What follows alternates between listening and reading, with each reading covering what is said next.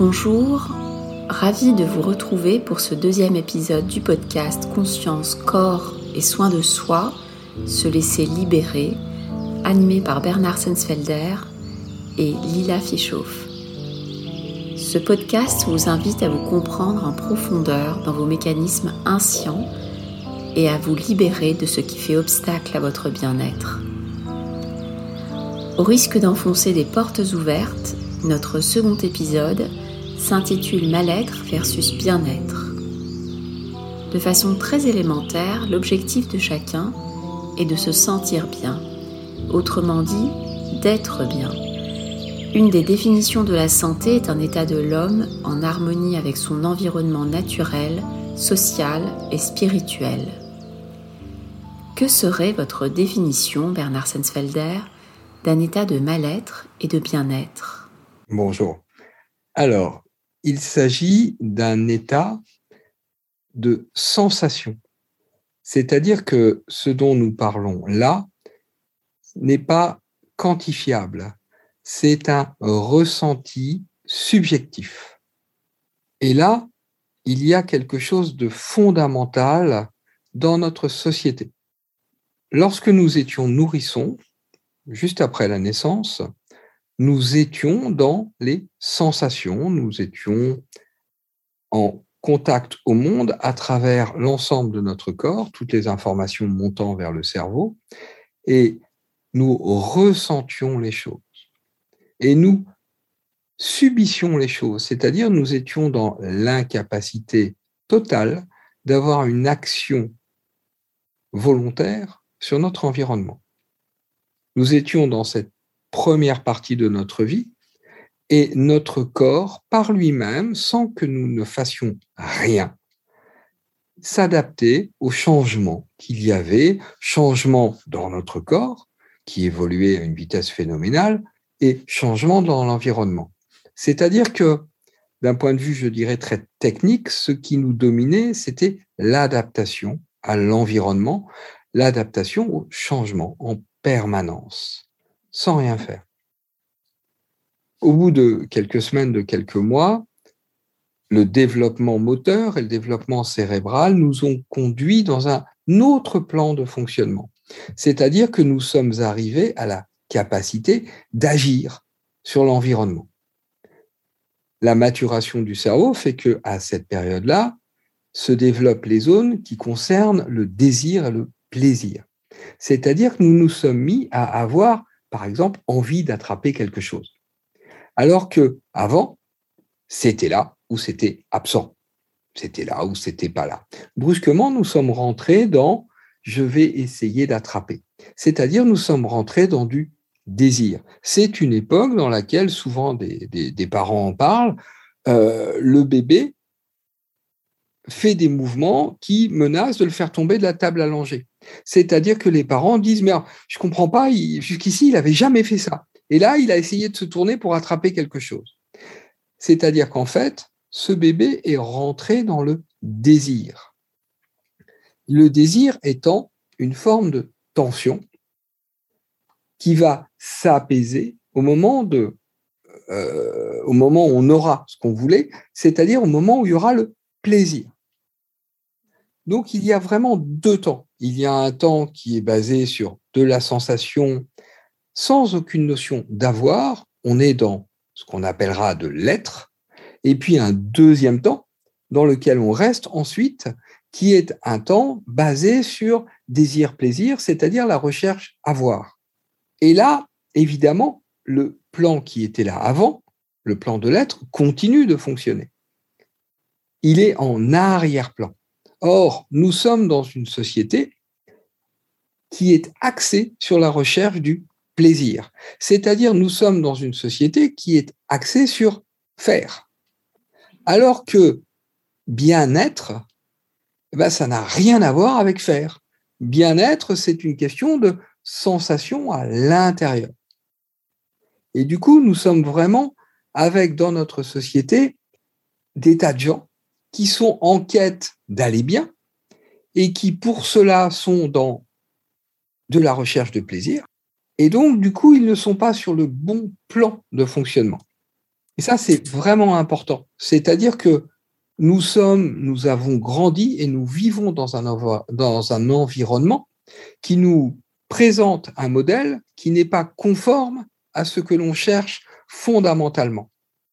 Ce qui est recherché fondamentalement, c'est un état intérieur, un état de sérénité et de calme, c'est-à-dire un état dans lequel on ne ressent pas de tension. Alors, ça ne veut pas dire qu'il n'y a pas de tension, parce que si par exemple dans le corps il n'y avait pas de tension, bah, on tomberait tout simplement. Mais ce qui se passe, c'est qu'il y a un phénomène d'homéostasie, c'est-à-dire il y a un phénomène d'équilibre des tensions. Et ce phénomène d'équilibre conduit à cette sensation qu'il n'y a pas de tension. Et là, nous sommes vraiment là-dedans. Alors, l'état naturel, l'état fondamental de l'être humain, à la base, c'est ça, c'est le bien-être. Et puis, bah, les expériences, ce que nous vivons, va venir créer des blocages, va venir créer des distorsions. Alors, qu'est-ce qui se passe?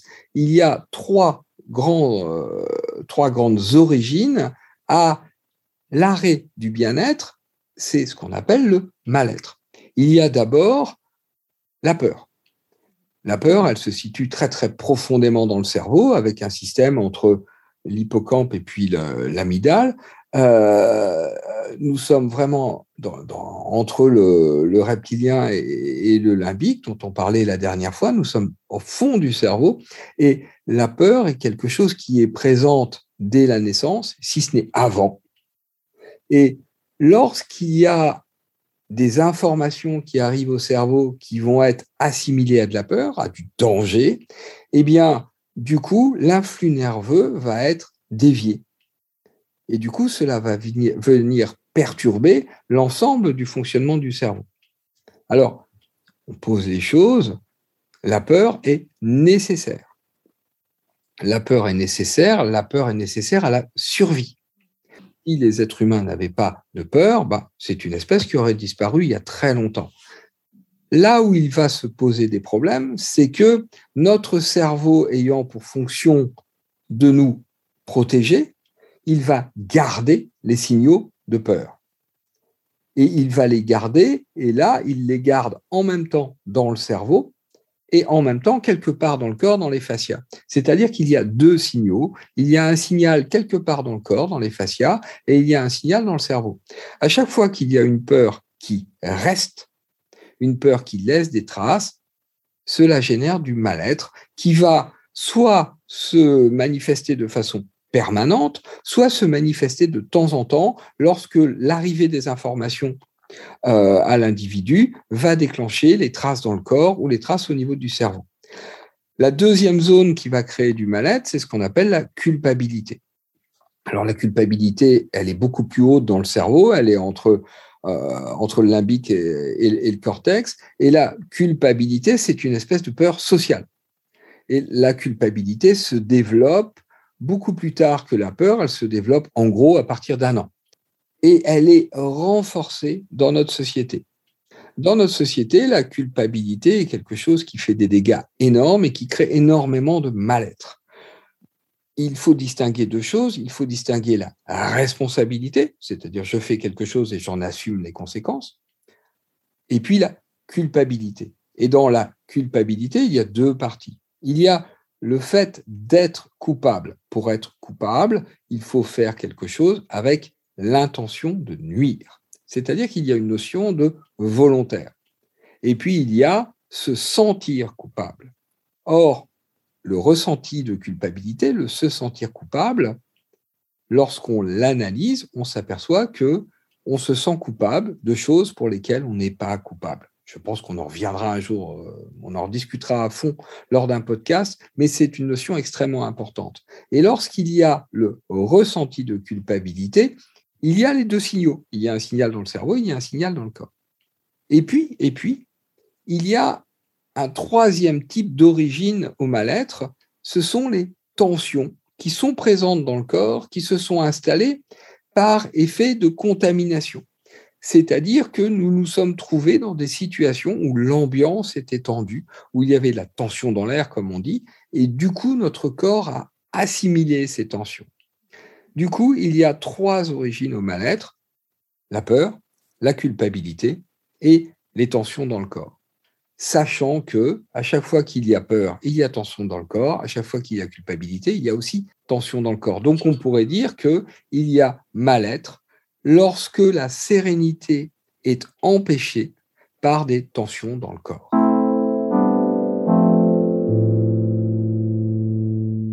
Notre état de bien-être ou de mal-être traduirait donc ni plus ni moins que l'état physiologique du couple corps-cerveau. Nous ne serions pas en cela responsables de notre état d'être, nous aurions plutôt tendance à le subir. Cette vision implique que notre état est la résultante de ce qui s'opère en nous en réponse à ce qui se trouve en dehors de nous. Des expressions communes telles que tu m'énerves seraient en quelque sorte abusives. En vouloir à l'autre serait une fausse route, puisque notre état, s'il est déclenché par l'autre, n'est que le miroir de nos propres tensions, finalement. Tout à fait. Nous ne sommes pas du tout à la base de l'état dans lequel nous nous, trouvons. Alors, bah, on va prendre votre exemple de, tu m'énerves. Qu'est-ce qui se passe dans ce cas-là? Je vous explique une notion qui a été euh, une découverte en neurosciences très très importante, qui a eu lieu en 1996 euh, à l'université de, de Parme, en Italie. Les chercheurs, alors qu'ils travaillaient sur ce qu'on appelle des aires motrices avec des, singes, euh, ont découvert les neurones miroirs. Alors, qu'est-ce que c'est que les aires motrices? Les aires motrices, ce sont les postes de commande des mouvements que nous avons dans le cerveau. Lorsque l'on va, par exemple, pour lever le bras, juste avant de lever le bras, dans le cerveau, il y a l'aire motrice qui correspond au fait de lever le bras qui s'active. C'est très simple. C'est-à-dire que nous avons comme ça un ensemble d'aires motrices dans le cerveau qui déclenche à la demande nos euh, comportements. Ce qu'ont découvert les, les chercheurs, c'est que lorsque l'on regarde quelqu'un faire un mouvement, dans notre cerveau, les aires motrices de ce mouvement s'activent. Si vous regardez quelqu'un lever la main, dans votre cerveau à vous, qui ne levez pas la main, l'air motrice lever cette main s'active. Cette découverte des neurones miroirs a bouleversé par exemple l'apprentissage. Ça veut dire que lorsque l'on regarde quelqu'un faire un mouvement, notre cerveau est déjà en train de faire ce mouvement. Donc il est déjà en train de l'apprendre. À la suite de ces chercheurs, évidemment, il y a eu plein, plein, plein, plein de recherches par rapport aux neurones miroirs et on s'est aperçu que d'abord, nous ne sommes pas les seuls euh, êtres à avoir des neurones miroirs. Même certains oiseaux ont des neurones miroirs. C'est vraiment quelque chose de très, très répandu.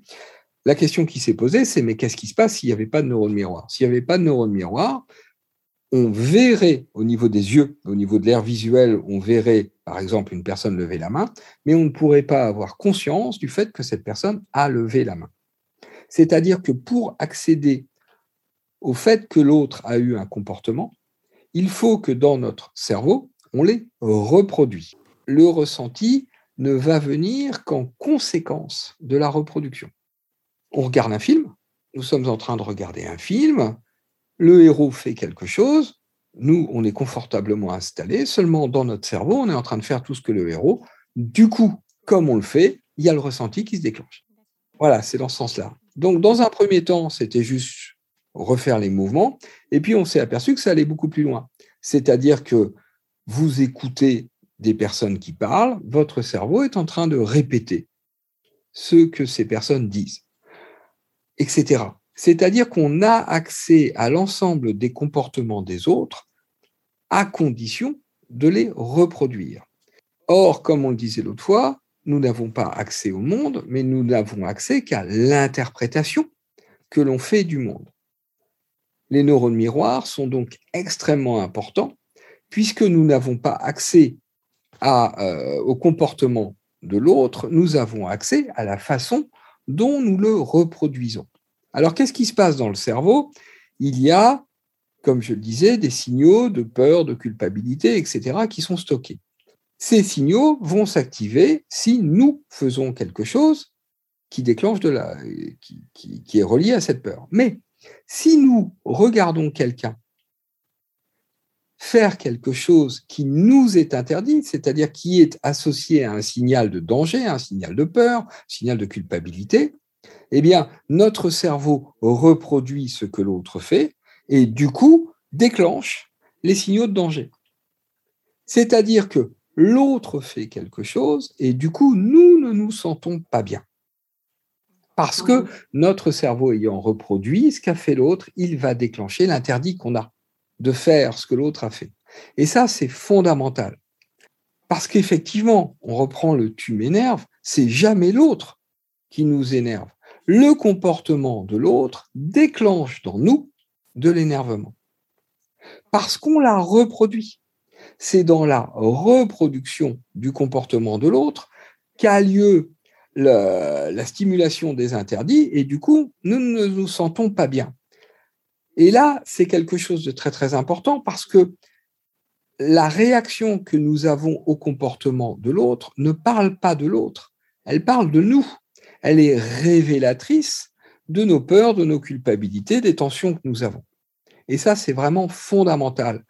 C'est-à-dire que la relation à l'autre est sans arrêt une réaction, une réaction qui nous enseigne là où nous, nous avons des blocages. Nous verrons plus tard comment évidemment lever ces blocages et du coup, tout simplement constater le comportement de l'autre, éventuellement ne pas être d'accord avec son comportement, mais ne plus être envahi de réactions du type énervement. Alors ces réactions, et ça on a commencé à poser les bases dans le premier podcast, ces réactions qui sont déclenchées par la peur, par la culpabilité, par des tensions dans le corps, c'est ce que j'appelle des grabouillis. Et ça, c'est très, très important.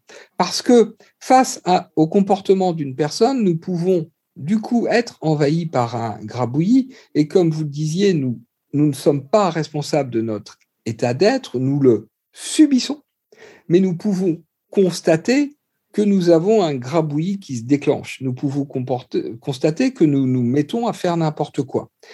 Et euh, ceci est aussi révélateur du fait qu'il y a la peur, de la culpabilité, etc. Donc, il y a un travail sur soi à faire. On n'est pas, nous ne sommes pas responsables de notre état d'être, mais nous pouvons agir dessus de façon à enlever les freins, à enlever les peurs, les culpabilités, les tensions que nous avons dans le corps pour revenir au bien-être, tout simplement, pour revenir à de la sérénité. Voilà, c'est une réponse un peu longue, mais une telle prise de conscience sur notre mode opératoire est déconcertante. Nous aurions, pour atteindre le bien-être, tout intérêt à se pencher sur ce qui se produit en nous et non en dehors de nous, là où nos efforts sont habituellement encouragés à être orientés vers l'extérieur. Pour bien nous sentir, nous avons tous tendance à vouloir modeler, façonner notre environnement, notre entourage, nos circonstances extérieures, pour les faire correspondre finalement à l'idée qu'on se fait du bien-être.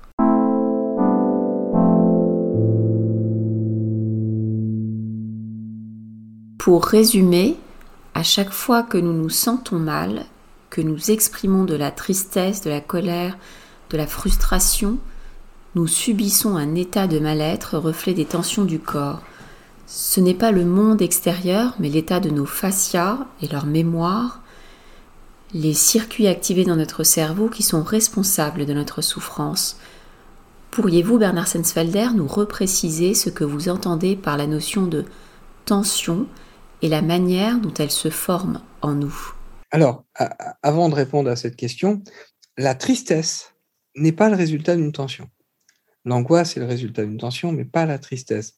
C'est-à-dire que, euh, je reprends le bébé.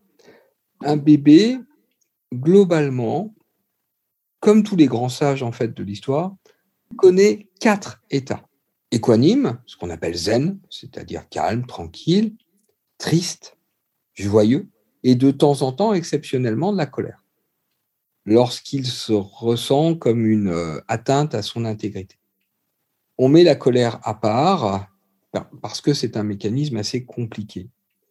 La joie, la tristesse sont des reflets, des indicateurs que l'adaptation est en train de se faire. Alors, nous sommes dans une société, puisque c'est une société de recherche du plaisir, une société qui met la tristesse, effectivement, parmi les choses euh, à éviter. Sauf que la tristesse est nécessaire à l'adaptation. Nous avons besoin d'être tristes et j'invite tout le monde à se, à se, plonger dans la vie des grands sages, quel que soit le la, chrétien, euh, bouddhiste, etc.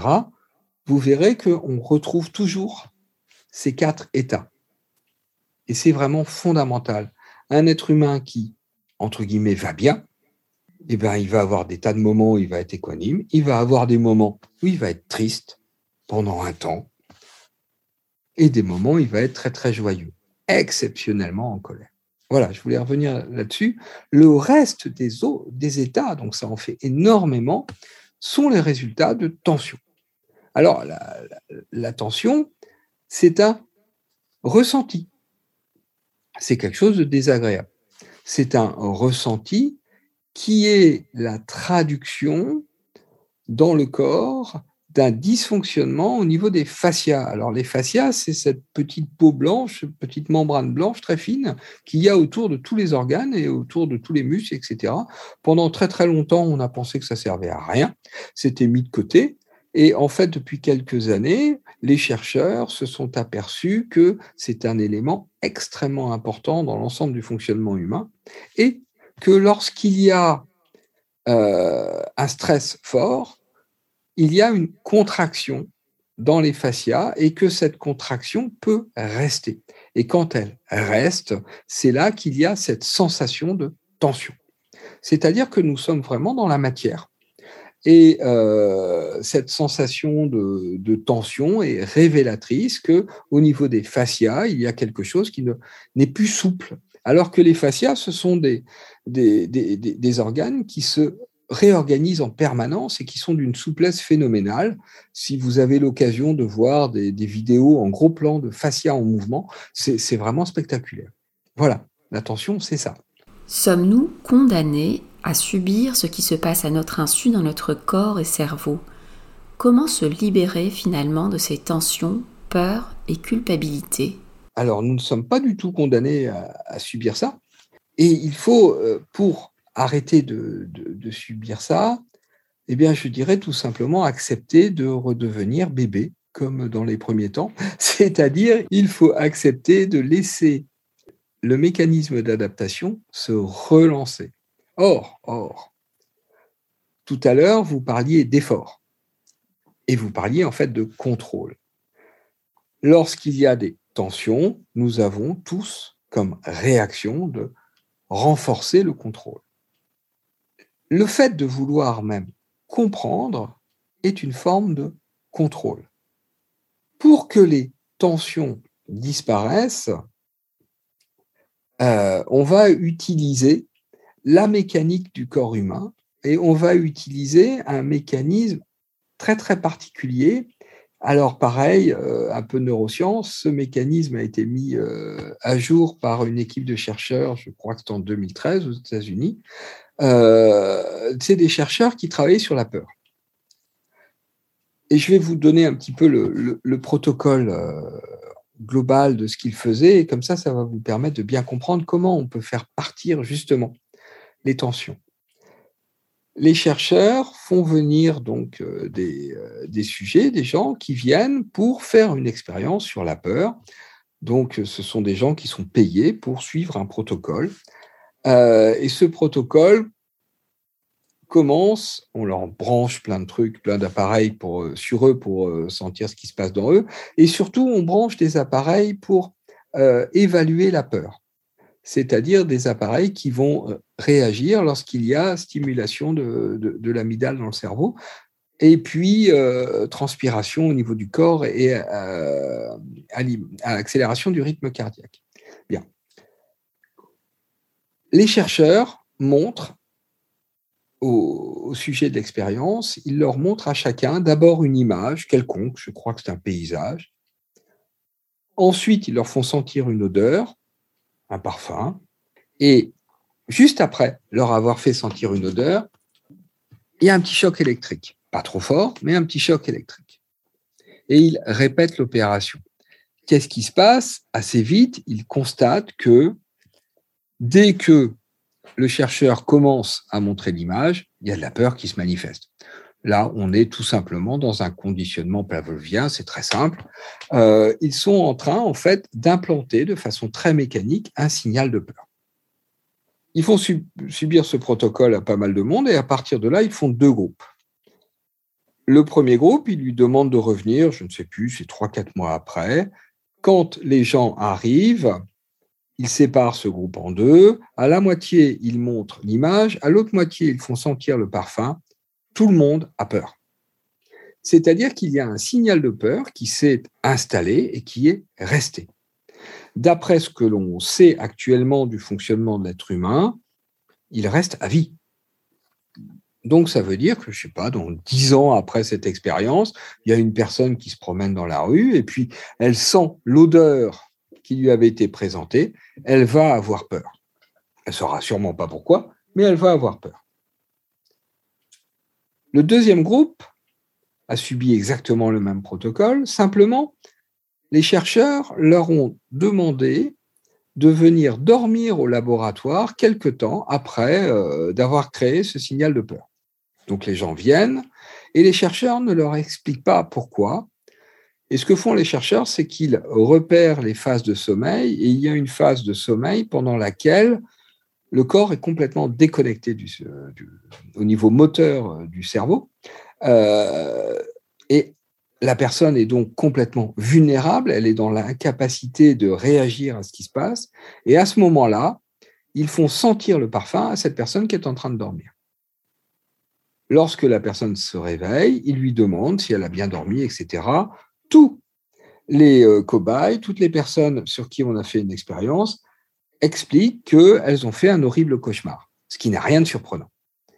Ils renvoient les gens chez eux et puis quelques temps après, ils leur demandent de revenir à nouveau au laboratoire. Comme pour le premier groupe, à la moitié des personnes, ils montent l'image, à l'autre moitié des personnes, ils font sentir le parfum. Il n'y a pas de signal de peur. C'est-à-dire qu'un signal de peur a été implanté et il a été supprimé. Il a été supprimé en utilisant un principe qui est que pour que le signal de peur soit désactivé, il faut deux choses en même temps. Il faut un rappel de l'expérience, le parfum, et il faut que la personne soit vulnérable, soit en état de vulnérabilité. Et du coup, sans que la personne ne fasse rien, le signal est enlevé. Alors, en hypnothérapie, pour créer un état de vulnérabilité, on va utiliser une légère hypnose qui va créer une légère vulnérabilité. Et lorsque la personne sera dans cet état de légère vulnérabilité, on va lui présenter une de ses peurs, on va lui présenter une de ses culpabilités. Le mécanisme marche exactement pareil avec la culpabilité. La personne va rester dans ce léger état d'hypnose. Il va y avoir des tensions qui vont se manifester puisque le signal de danger va s'activer, c'est-à-dire que le cerveau va réagir comme si il y avait vraiment une mise en situation. Et puis la personne va rester confortablement installée, il ne va rien se passer. Il va donc y avoir un signal de danger qui va s'activer et derrière, bah, tout va continuer à bien aller. Du coup, le cerveau va constater par la pratique que le signal de danger ne sert à rien et du coup, il va l'effacer. C'est-à-dire que nous allons passer en fait prioritairement par la stimulation des tensions qu'il y a dans le corps pour permettre au cerveau d'effacer les traces qui viennent du passé, les traces de peur, les traces de culpabilité, et bien sûr, les tensions présentes dans le corps, sans rien faire.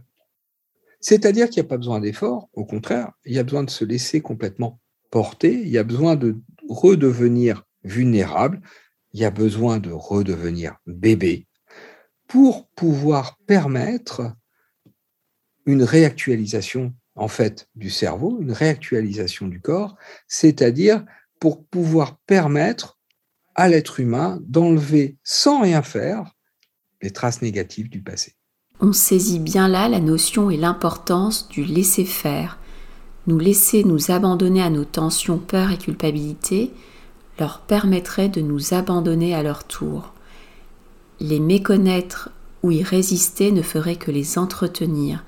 Les accueillir dans un état conscient serait d'un effet limité, voire nul, là où l'état d'hypnose permettrait de les laisser être pour pouvoir les dissoudre.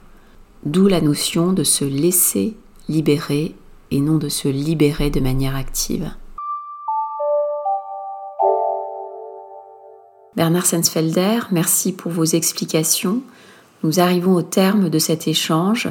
Nous retiendrons que le secret du bien-être est en chacun d'entre nous, là où nous avons tendance à le chercher en dehors de nous.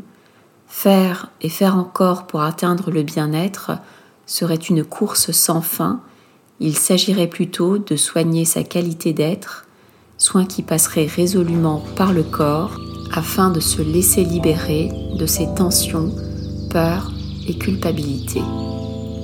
Chers auditeurs, merci pour votre écoute et vous dis à très bientôt pour un troisième épisode sur le chemin du bien-être.